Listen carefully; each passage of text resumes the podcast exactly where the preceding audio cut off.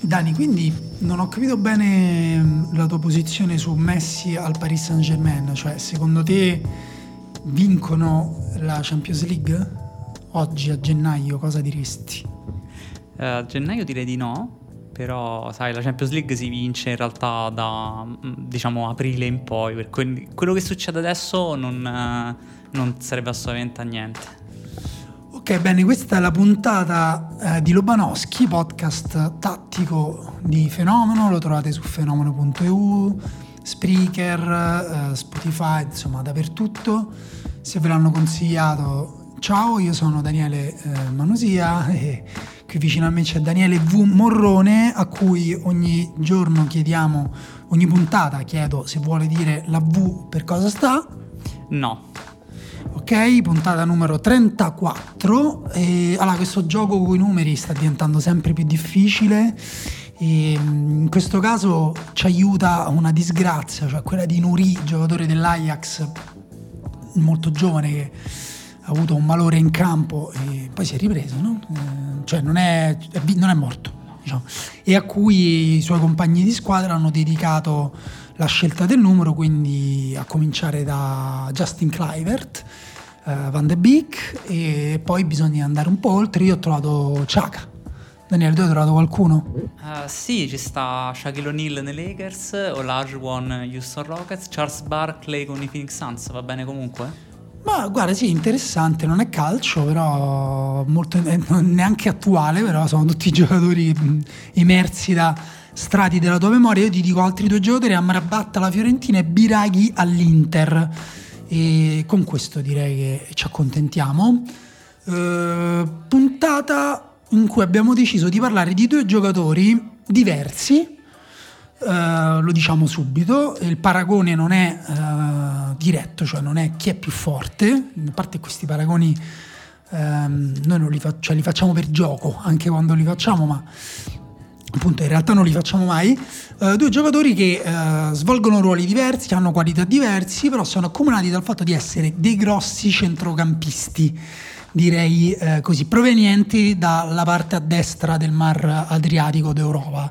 Uno dalla Repubblica Ceca ed è Antonin Barak, in forza al Verona di Tudor, che già di per sé è una cosa interessante perché Tudor non lo faceva giocare all'Udinese, lui è stato molto male quest'anno invece si è convinto e Barak sta giocando e Sergei Mininkovic Savic, invece in forza la Lazio di Sarri, ehm, eh, diciamo se Luis Alberto è quello che ci aspettavamo che funzionasse di più con Sarri, Milinkovic Savic, chi lo conosce sa che oltre ad essere un giocatore con un certo peso specifico, anche proprio fuori di metafora, in campo è eh, anche molto tecnico, quindi si, eravamo sicuri che si sarebbe adattato bene col gioco di Sarri, però è l'unico che si è adattato bene al gioco eh, di Sarri, è il giocatore, secondo me si può dire in questo momento più importante della Lazio, insieme a Immobile che insomma è quello che segna di più. E ehm, appunto due centrocampisti diversi, eh, uno più mezzala, più proprio centrocampista classico, Milinkovic Savic, Baracchi invece proprio trequartista. Sì, uno che va in modo molto offensivo, si presenta sempre in area di rigore appena può e l'altro invece che parte da più lontano. In realtà ho detto che sono diversi, è vero che sono diversi, ma allo stesso tempo sono anche profili eh, fisici simili, perché sono entrambi grossi, ma non sono... Eh, è, è, massiccio, ok, ma sono comunque eh, bravi negli spazi stretti in campo, perché entrambi sono tecnici e Barak è proprio uno che ama dribblare e Milinkovic Savic non ha nessun problema a superare l'uomo e penso che siano alti proprio uguali tra l'altro. 1,90 m. Esatto, 1,90 m. Ed entrambi sono molto bravi di testa, che è una particolarità che hanno entrambi nelle due squadre che vengono raggiunti da lanci del portiere come seconda opzione. Se la prima opzione non c'è per la manovra, si va o su Barak che poi spizzerà di testa o su Milinkovic Savic. Approfondiremo questa cosa tra poco. Sì, la cosa interessante appunto è che um, Milinkovic Savic nella Lazio di Inzaghi aveva proprio il ruolo di um, regista offensivo che doveva mettere giù il rilancio del portiere. Molto spesso quando le squadre pressavano la Lazio, eh, mi ricordo in particolare un periodo in cui Pepe Reina era diventato effettivamente proprio il playmaker basso e Milinkovic, Milinkovic il playmaker alto. Eh, ha una capacità straordinaria non solo di vincere i duelli, eh, ma di, eh, appunto, di mettere giù la palla in modo tecnico oppure di deviarla mh, mm, in maniera tecnica di testa. Perché poi, sai, il dato su duelli aerei, mh, mm, poi se vuoi ne parliamo, ne vince di più uh, Milinkovic Savic, ne fanno simili, diciamo, ne ingaggiano 5.16 eh, Milinkovic e 4.82 Barak eh, in media ogni 90 minuti, però Sergei, lo posso chiamare Sergei più breve, più veloce? Beh, lo chiamano Sergio i tifosi della Lazio. Vabbè, io comunque rispetto la sua origine non italiana. E vince 3.33 e eh, Barak 1.98.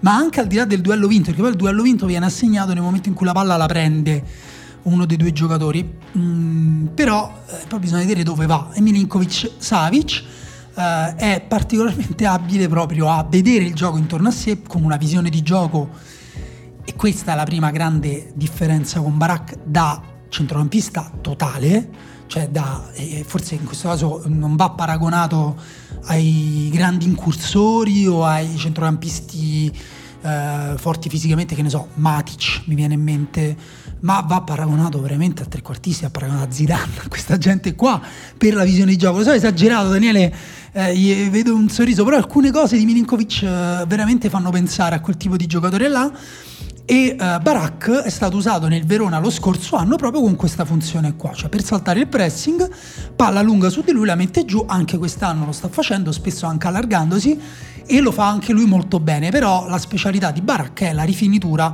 nella tre quarti. Sì, ti posso dire una cosa, che Barak fa 1.91 passaggi di testa, che vuol dire che lui in sostanza la, la, palla la può dare anche spizzata, ma soprattutto è il primo in Serie A tra i trequartisti per passaggi sotto pressione. Quindi effettivamente il Verona si aspetta da lui che vada nel, nello stretto marcato e da lì faccia partire il passaggio con 10.13, 1%, cioè lui è il migliore in Serie A in questo punto di vista. Comunque Milinkovic Savic a sua volta passaggi sotto pressione ce li ha perché ce n'ha 12.63 che tra i centrocampisti è il migliore perché se tu consideri Barak un trequartista e Savic un centrocampista entrambi sotto pressione sono migliori nel loro ruolo. E va detto che come dicevi tu la visione di gioco di Milinkovic Savic non è da centrocampista classico come potremmo immaginarla ma è più da trequartista è più da rifinitore. E questa cosa ce l'ha sempre avuta. Mm, quest'anno forse però la sta sfruttando di più perché siamo adesso a 7 assist in Serie A e la, la, Lazio che gioca nello stretto con lui e poi magari trova anche il cross quest'anno, va, si allarga e la mette in area di rigore, eh, appena può la, la, mette per la triangolazione e poi magari lui va al tiro, mi viene in mente il gol con Immobile, mi pare con la Sampdoria. Comunque lui fa un passaggio filtrante per Immobile e poi si lancia in area di rigore. Immobile andrà a segnare, ma Savic quindi aveva fatto un passaggio per riceverla indietro, che poi però non è arrivata. Sì, in realtà io gli assist ne ho 8 di Milinkovic, tu hai detto 7 credo per un piccolo lapsus, e, um, e 7 sono i gol invece, tutti eh, e 7 fatti senza rigore, eh, mentre Barak ha segnato 8 gol, di cui 4 su rigore e poi ha fatto 4 assist. Allora, come ben sappiamo però l'assist dipende molto da pure da chi lo riceve, quindi una statistica, questo lo dico per chi magari ha meno... Mh, abitudine nel maneggiare le statistiche di chi, di chi, magari ci ascolta da più tempo, legge magari da più tempo gli articoli statistici dell'ultimo uomo, una misura un po' più valida è, è, sono gli expected assist, cioè un valore dato tramite un indice statistico che prende in considerazione i tiri effettuati, migliaia e migliaia di tiri effettuati in condizioni simili, del passaggio. L'expected goals prende in considerazione il valore potenziale del tiro, mentre l'expected assist prende in considerazione il valore potenziale del passaggio di, di, di, chi lo effettua. E in questo caso hanno dei numeri molto simili, cioè in media ogni 90 minuti eh, Sergei eh, ne, ne, ha prodotti 0.18, mentre eh, Barak 0.12, mm, simile eh, fino a un certo punto, comunque eh, diciamo uno 0.06 in più di, di, di Milinkovic potrebbe comunque qualcosa eh, significare, eh, però la cosa per me interessante è che in questo caso se dobbiamo fare la tara dobbiamo farla sul fatto che il Verona costruisce più occasioni della Lazio. È, è controintuitivo, però è, è, così. Cioè il Verona eh, produce eh, 0.91 expected assist a partita, mentre la Lazio 0.96, no scusa, expected goals 1.44 il Verona e la Lazio 1.36. Um, però questo vedi invece è interessante perché questo non l'avevo notato. Invece gli expected assist il Verona 0.91 e la Lazio 0.96 quindi il Verona più expected goals il che significa che arriva di più al tiro su quel su quegli assist che crea, mentre invece la Lazio um, perde qualcosa quando, tra l'assist e il tiro, diciamo, che anche questo è interessante perché so, ci dice della qualità degli attaccanti, ma anche evidentemente della qualità um, so, proprio de, de, de, delle situazioni più che del passaggio, perché il passaggio in sé è valutato, ma le situazioni magari non permettono sempre di arrivare a un tiro con un alto potenziale. Sì, io andrei a questo punto a parlare del singolo di Milinkovic Savic, eh, che è arrivato in Serie A eh, giovanissimo dal Belgio. Lui che è nato in Spagna da, da un padre calciatore che si trovava lì, eh, serbo ovviamente. È migliorato anno dopo anno, ma sembrava, dopo la stagione del 2019-2020, che avesse raggiunto il suo picco. A quel momento o si trasferiva in una squadra più forte della Lazio, ehm, Paris Saint Germain, Bayern Monaco, perché quello era il livello comunque o rischiava di rimanere un po' stagnante perché con la Lazio che lo adorano tanti tifosi giustamente, la Serie A che gli sta a volte anche stretta, rischi di non migliorare. Quindi ti faccio una domanda, secondo te quest'anno con Sarri, a due anni dal suo picco, con comunque cifre, eh, ne abbiamo detto quella degli assist, ma per gol, ad esempio lui per uh, XG da azione è 0.21 per 90 minuti, cioè il 98 percentile. Meglio di lui praticamente solo Calanoglu tra i centrocampisti o Calanoglu. Per i filtranti 0,38 e il migliore tra i centrocampisti in Serie A, l'abbiamo già detto dei passaggi sotto pressione, eh, possiamo dire per i tocchi in area 3.55, anche qui solo Malé è meglio di lui in Serie A. Eh, passaggi progressivi ricevuti, è, è chiaramente un giocatore che sta sviluppando un calcio di altissimo livello in questo momento ma ti chiedo se è migliorato secondo te con Sarri, con il gioco di Sarri, o se a questo punto possiamo dire che quel, quel livello del 2019-2020 era già il massimo e adesso si sta semplicemente adattando ad un calcio diverso. Sì, secondo me cambia un pochino il gioco, anche se non, non così tanto, nel senso la Lazio comunque è una squadra, lo era con, con Inzaghi e lo è anche adesso per la stragrande maggioranza del, del tempo, una squadra verticale, anzi adesso è proprio una squadra di transizioni Um, Sergei ha un, diciamo, qui se vuoi iniziamo ad addentrarci un pochino nelle differenze più specifiche. Um, ha un grandissimo range di passaggi, cioè può, ha una grandissima qualità nello stretto, nel breve, così come sul lungo, cambi di gioco, eh, lanci profondi, filtranti che mandano in porta l'attaccante da, dalla linea di centrocampo. Così come invece poi arrivando sulla tre quarti c'ha il triangolo, cioè il passaggio che chiude il triangolo che manda il tiro, c'ha il cross, c'ha la sponda, eh, va a prendere, vabbè questo è inutile dirlo, va a prendere tantissimi cross dentro l'area, anche questo è diventato importantissimo per la Lazio perché altrimenti veramente segna solo eh, immobile in situazioni non di transizione completa e, um, e quindi eh, appunto questa sua qualità eh, adesso la, eh, la, qualità sul lungo appunto la, la, la, mette maggiormente in mostra mentre invece con la Lazio di Inzaghi si costruivano i triangoli con Luis Alberto e con Immobile era più studiato era qualcosa che succedeva di più nella metà campo avversaria e uh, secondo me in realtà è un pochino svantaggiato da questo sistema attuale, eh, mentre invece lui appunto in una squadra che eh, porta più uomini nella tre quarti, che, che, gioca in maniera più consistente all'interno degli ultimi 30-40 metri, può dominare ancora di più perché tanto il suo dominio fisico è indiscutibile, il suo agio, viene da dire, la sua confidenza con la palla è uh, appunto per me a livello veramente di, di, di numeri 10 alti 15 cm meno di lui Chiaramente qualcosa perde in agilità, eh? cioè questa è invece una cosa che va magari a fuori di Barak. Però questa gamma di, di cose che sa fare con qualità alta, secondo me non ce l'ha proprio nessuno. Sì, mi piace pensare che il suo impatto con eh, le difese avversarie sia da un punto di vista simile a quello che aveva Pogba nell'ultimo anno con la Juventus. Cioè tu non sai proprio come prenderlo, non sai se lo devi andare a marcare in modo fisico, dove lui ti salta in testa perché l'unico centrocampista a un livello simile nei colpi di testa è Torsby, perché per il resto gli altri vanno tutti quanti sotto. Oppure proprio a quel punto dici vado in anticipo, ma lui riesce a tenersi il pallone, riesce a scaricarlo in modo veloce e soprattutto nel lungo, come hai detto, è sottovalutatissimo. I cambi di gioco che, che fa Milinkovic Savic nel Lazio servono tantissimo perché eh, non riesce altrimenti a sbloccare alcune azioni a centrocampo. E ho visto che Sari lo sta usando adesso praticamente da seconda punta in alcune azioni. Lo fa salire prima ancora che si finisca con l'azione e deve essere a volte lui quello che va a colpire di testa. Mentre Immobile fa il taglio, lui va in, in dietro. E l'impatto quindi è, è totale, è, è, veramente la differenza forse che, che, possiamo dire rispetto appunto a Pogba, forse nella creatività, perché è un giocatore creativo, Milinkovic ma non ha il, il, guizzo. L'unica cosa che mi viene in mente con un guizzo geniale è contro l'Udinese nel 3 3 o contro la, Sampdoria, la Salernitana ultimamente, contro l'Udinese fece un gol da fuori area in cui prova un filtrante, la palla gli viene intercettata, lui la riprende e da fuori area se la aggiusta e tira da, eh, mettendola all'angolo opposto, proprio dal niente fa un gol appunto alla Pogba e invece contro la Salernitana adesso quel colpo di tacco al volo è una roba che veramente si vede pochissimo in questo momento. Sì, l'assist per il gol di Mobile dentro l'area, colpo di tacco proprio con la palla al volo per, per mettere la palla dietro uh, a Immobile che segna di sinistro calciando rasoterra sul secondo palo.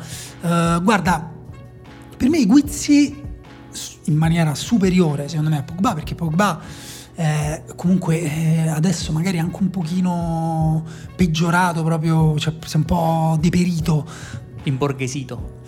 Sì, forse il contrario, cioè proprio un giocatore più meno, anche con meno lustro di prima. E ha preso polvere allo United, mi viene a dire. E, però effettivamente in Italia eh, il suo dominio era tale che si poteva permettere dei gesti tecnici di puro gusto, di puro piacere proprio sensuale nel colpire la palla, la palla in un certo modo, nell'effettuare un filtrante particolarmente difficile, un lancio che poteva vedere solo lui. Questo Milinkovic Savic lo sostituisce con un'efficacia, con il piacere dell'efficacia, perché è un giocatore incredibilmente costante ed efficace che a volte magari ti fa l'assist con un passaggio semplice. Prendiamo l'assist eh, contro la Sandoria, sempre per immobile, un filtrante di piatto. Mm, normale, come dire, un passaggio, però di una precisione e di un, eh, appunto, di un, con un calcolo dietro che è ti passo la palla in area. Un giocatore normale te la passerebbe sui piedi e tu c'hai l'uomo addosso, poi ti liberi te. Io te la metto leggermente alla tua destra, così tu la fai scorrere e tiri di prima tra te e l'altro difensore che c'hai dall'altra parte e ti tieni quella alle spalle. Questo, questa intelligenza calcistica di Milinkovic Savic secondo me lo pone a un livello superiore di quello che era puro talento e puro istinto di Pogba. Però per me i guizzi lui ce li ha eh, quando si tratta di avere la palla tra i piedi, cioè alcune giocate che possono essere dei dribbling, possono essere del, dei modi per uscire dalla pressione. Sull'esterno soprattutto. Sull'uso dell'esterno, l'uso della suola.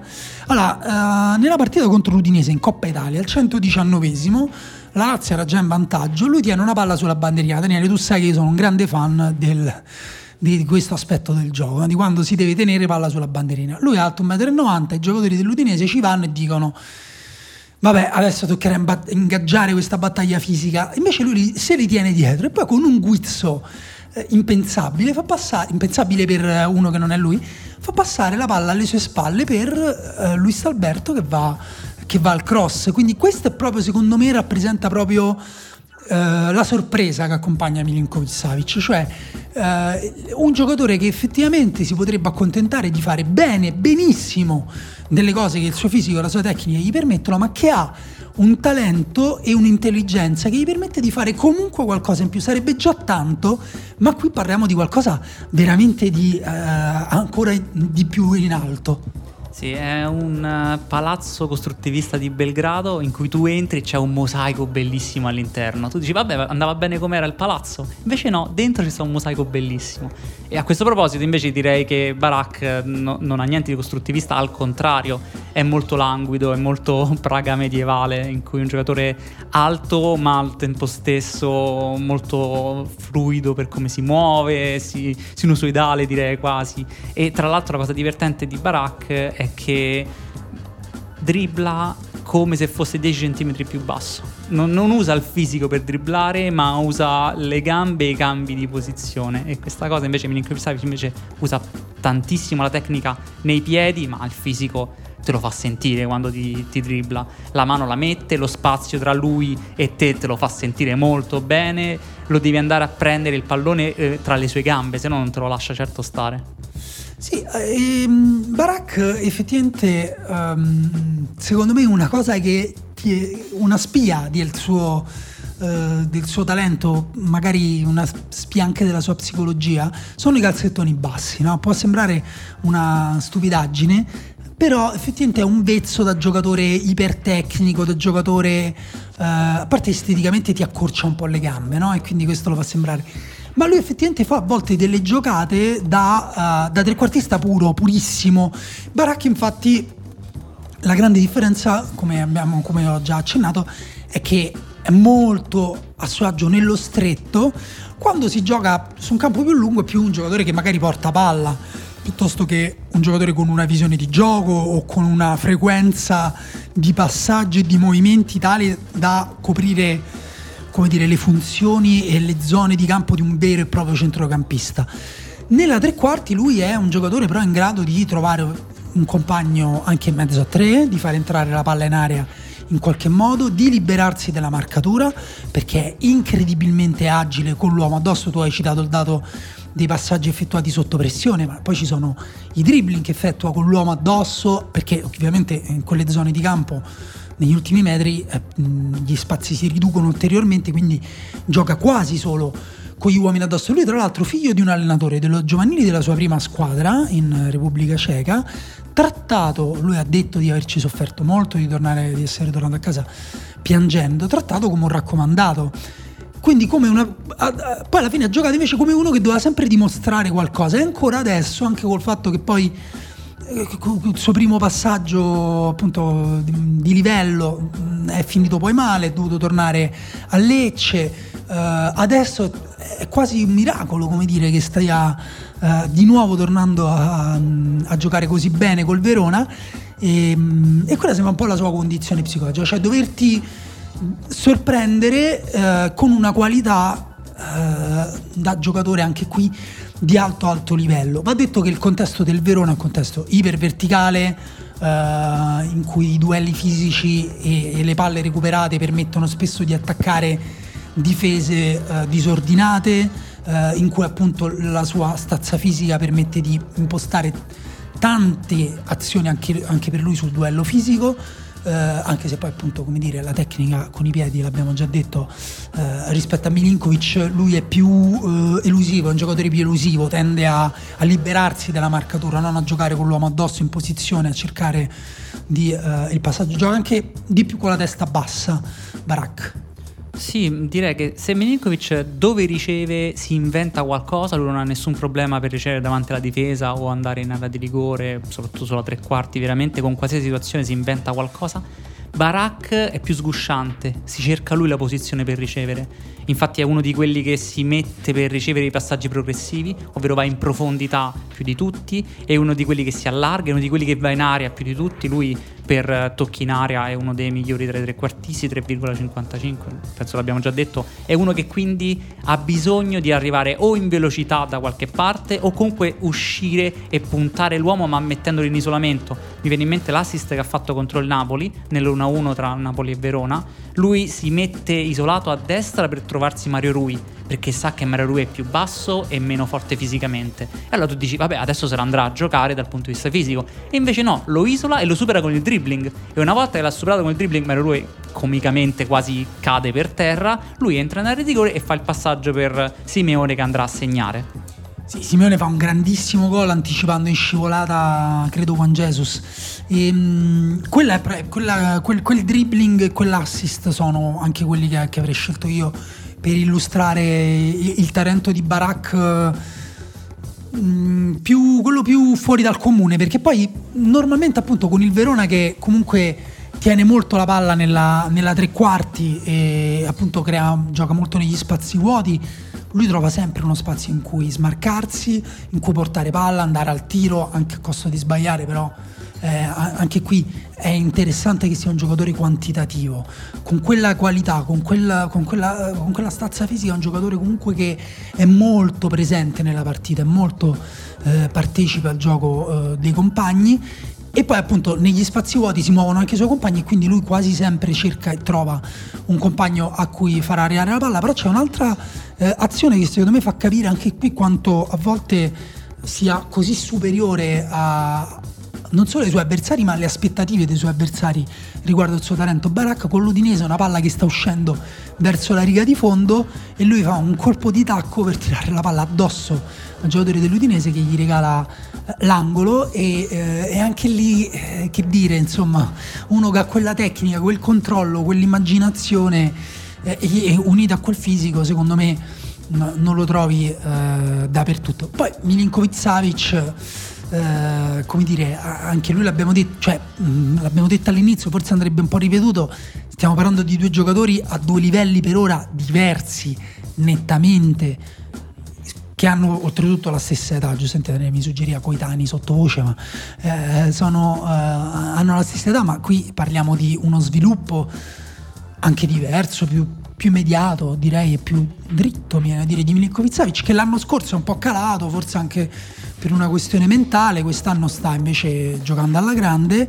E, eh, e qui arriviamo un pochino però a chiederci questi due giocatori che comunque eh, nella Lazio si parla sempre di vendere Luis Alberto, vendere Immobile, vendere Milinkovic Savic e invece Lutito riesce a non venderli eh, ogni anno, anno dopo anno. Però magari prima o poi Milinkovic Savic eh, andrà via, eh, Barak anche se dovesse continuare la grande stagione, eh, continuare a segnare, cioè, ha già segnato 8 gol, va in doppia cifra, eh, per forza di cose inizia a diventare interessante sul mercato, tu dove li vedresti bene?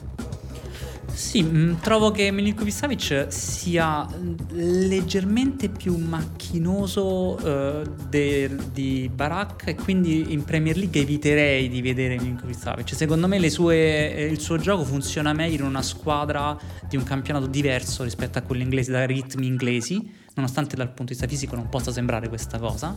Spara dai Dani, spara il nome. Io lo vedrei bene al Real Madrid. Ma lo sai che stavo proprio per dire la stessa cosa? Anche perché poi Real Madrid dovrà sostituire sia Modric che Cross probabilmente sono entrambi in scadenza, ma magari, mm, magari uno dei due, magari Modric lo terrà, non so. Però sì, è proprio quel tipo di giocatore lì. E in Italia? Mm, in Italia penso che il, il, suo scalino della Lazio sia quello necessario. Poi dopodiché deve andare fuori. Perché il costo è troppo alto per essere preso da un'altra squadra. Immagino i 70 milioni, quello che ha chiesto Lodito. Non penso che in Serie A possa spenderli qualcuno.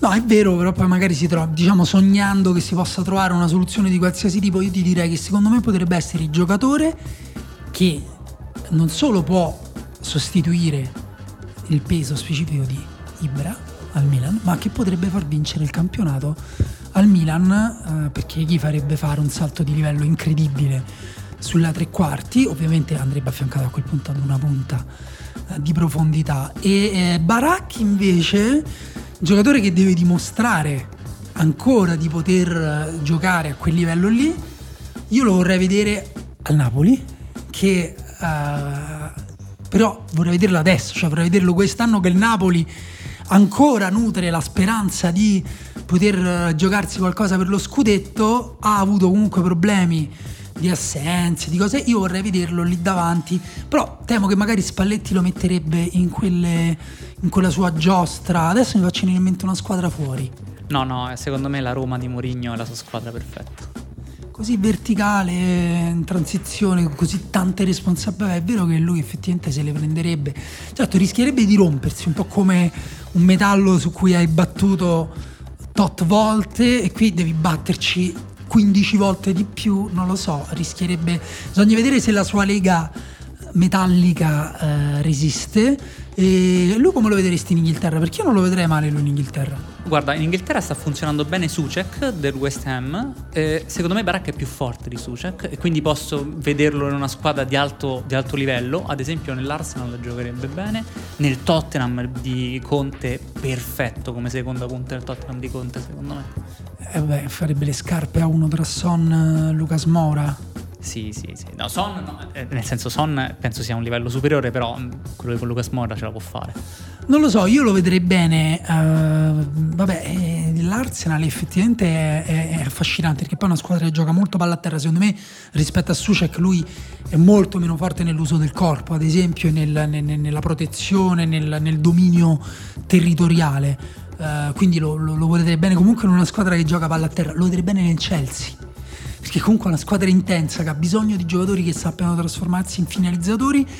Lui non è, cioè lui ha i quattro gol segnati senza rigore sono meno degli expected goals che ha fatto, che uh, appunto mh, può significare tante cose, o che lui non ha una grandi, uh, al momento è meno uh, scusami, eh, il rapporto tra eh, expected goals togliendo i rigori e um, e i gol realmente segnati togliendo i rigori credo sia addirittura meno eh, 1 e 3 quindi insomma c'ha un gol in meno di quelli che avrebbe potuto potenzialmente segnare.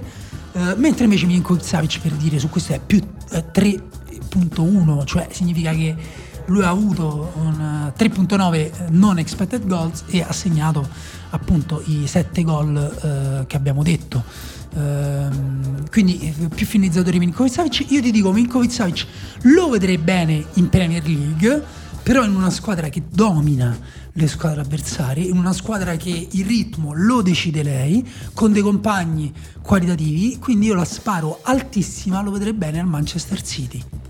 Sì, è vero. Eh, guarda, mi hai convinto su quello. Mentre lo dicevi, dico, ma sai che forse effettivamente il City non sarebbe male come erede di De Bruyne?